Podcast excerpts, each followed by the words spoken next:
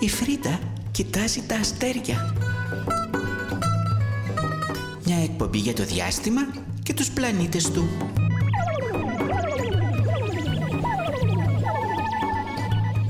Την επιστημονική επιμέλεια έχει κάνει ο Γιώργος Νικολάου, ο οποίος είναι ερευνητής φυσικής διαστήματος.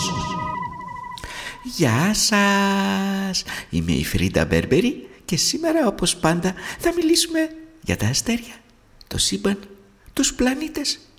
Ο κύριος Γιώργος Νικολάου βέβαια ακόμα κάνει τις διακοπές του στην Κύπρο. Παρ' όλα αυτά το θέμα του μας το έχει στείλει.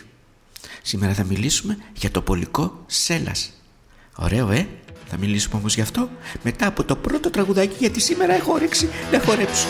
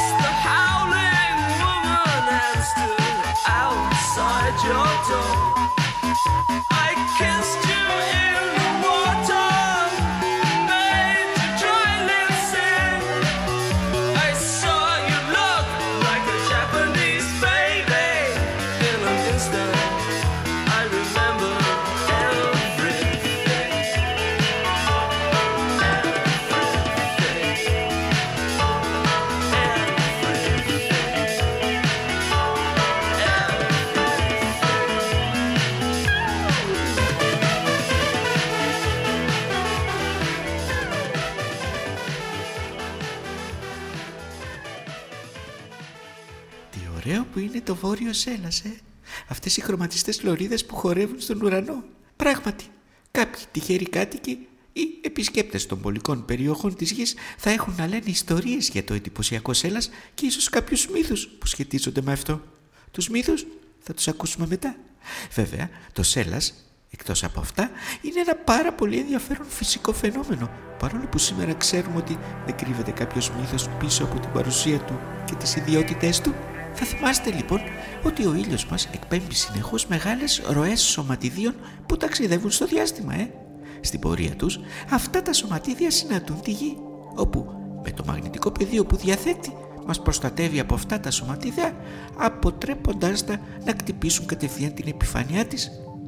Παρ' όλα αυτά, κάτω από συγκεκριμένες συνθήκες προσανατολισμού του μαγνητικού πεδίου του ήλιου, τα ηλιακά αυτά σωματίδια μπορούν και εισέρχονται στο σύστημα της γης και έπειτα από κάποιους πολύπλοκους μηχανισμούς επιταχύνονται και φτάνουν με μεγάλες ταχύτητες στην ιονόσφαιρα της γης.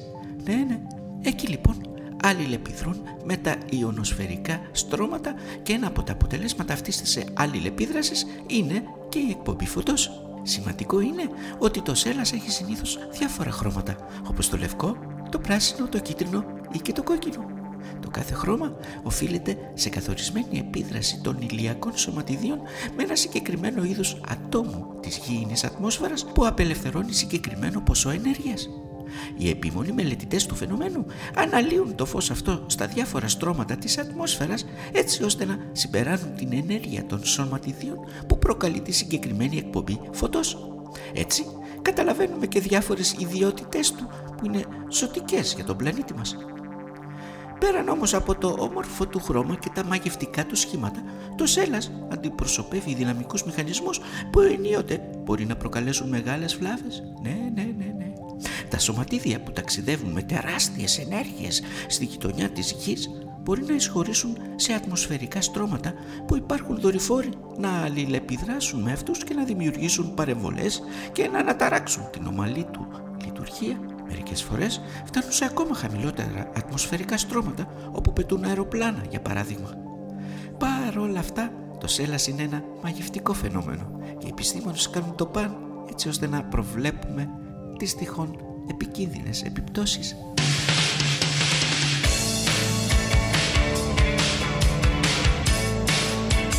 Στη συνέχεια, κάποιοι μύθοι που σχετίζονται με το πολικό σέλας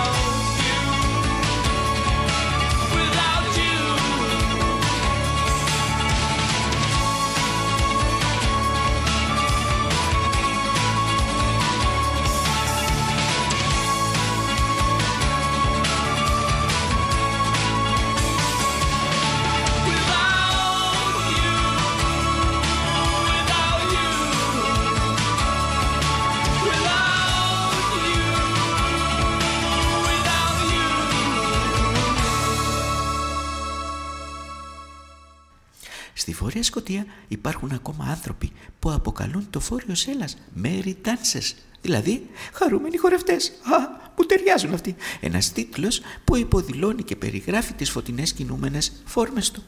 Οι χαρούμενοι αυτοί χορευτές των Σκοτσέζων είναι υπερφυσικά όντα που μάχονται στον ουρανό για μια όμορφη γυναίκα. Άλλοι λένε πως είναι επική μάχη ανάμεσα στους αγγέλους που είναι πολεμιστές του ουρανού και τους έκπτωτους παλιούς συντρόφους τους, τους δαίμονες. Ανάμεσα σε αυτούς τους μύθους κυκλοφορεί και μια παλιά λαϊκή ιστορία που μιλάει για ένα αγόρι που πήγε για ψάρεμα και αποκοιμήθηκε μέσα στη βάρκα του. Ξυπνώντας είδε γίγαντες να χορεύουν γύρω από μια μεγάλη φωτιά. οι αρχαίοι Νορβηγοί έβλεπαν στο βόρειο Σέλλας την αντανάκλαση των ασπίδων των νεκρών Παρθένων των Βαλκυριών που τριγυρνούσαν στα πεδία των μαχών και επέλεγαν ανάμεσα στους πιο γενναίους νεκρούς εκείνους που θα έπαιρναν μαζί τους στη μυθική Βαλχάλα. Οι μεταγενέστεροι Νορβηγοί και κυρίως οι κάτοικοι της Δυτικής Νορβηγίας έβλεπαν στο βόρειο Σέλλας τις ψυχές των ανήπανδρων ηλικιωμένων γυναικών που χόρευαν σύοντας τα λευκά τους ματήλια. Γι' αυτό όταν κάποια γυναίκα γυρνούσε δίχως να πατρευτεί την κακολογούσαν λέγοντας πως είναι τόσο γριά που θα την πάρει το Σέλλας. Στη Σουηδία όταν το έβλεπαν θεωρούσαν πως έβλεπαν τις αντανακλάσεις από τις στάδες που κρατούσαν οι λάπωνες που έβγαιναν για το κυνήγι των ταράνδων. Η μύθη όμως πάρα πολύ. Εμείς σας ακούσουμε ένα τραγουδάκι πρώτα και συνεχίσουμε μετά.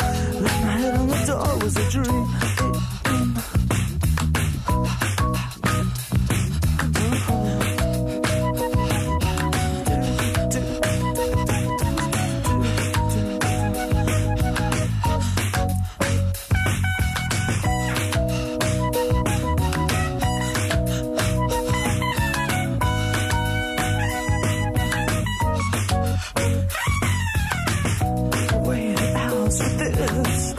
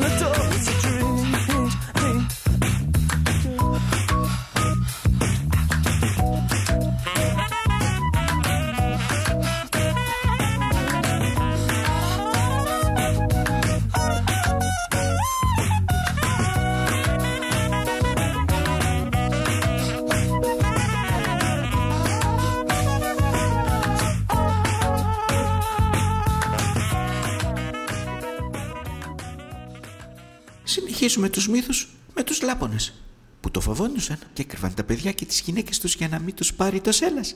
Στην αρχαία Ισλανδία υπήρχε η πίστη πως το βόρειο σέλας διευκόλυνε τον πόνο του τοκετού.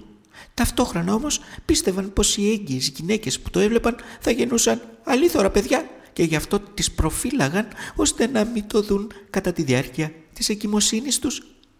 Η πρώτη αρχαίοι μύθη των Κινέζων, από την άλλη, για τους ουράνιους δράκους ήταν εμπνευσμένοι από τα πολύχρωμα φώτα του Σέλαος.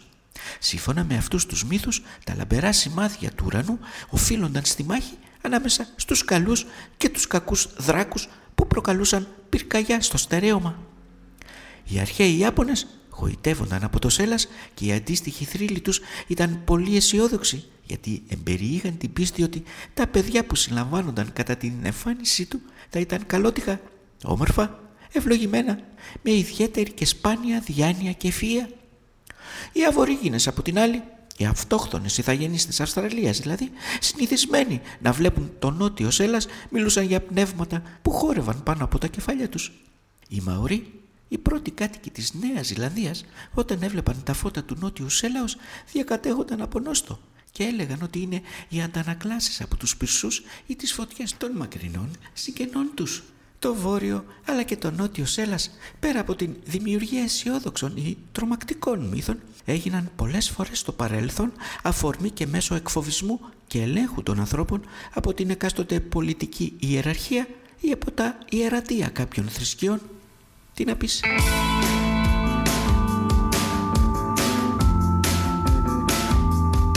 είχατε άγνωστες λέξεις ή δυσκολευτήκατε με κάτι που ακούσατε, τότε δεν έχετε παρά να ρωτήσετε τους γύρω σας. Ναι, ναι, ναι. Αν δυσκολεύονται κι αυτοί, τότε ψάξτε όλοι μαζί για απαντήσεις στα βιβλία ή και στο διαδίκτυο. Είναι μιας πρώτης τάξης ευκαιρία για λίγη παρέα ακόμα. Τέλεια!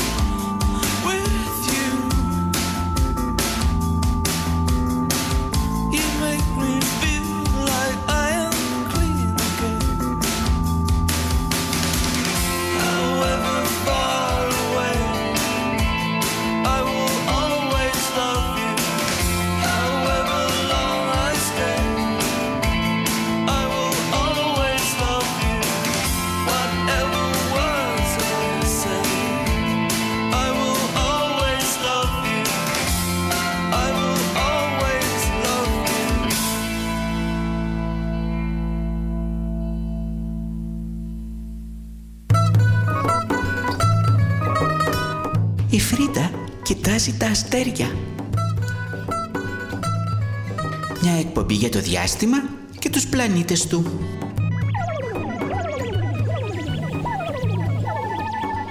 Την επιστημονική επιμέλεια έχει κάνει ο Γιώργος Νικολάου, ο οποίος είναι ερευνητής φυσικής διαστήματος.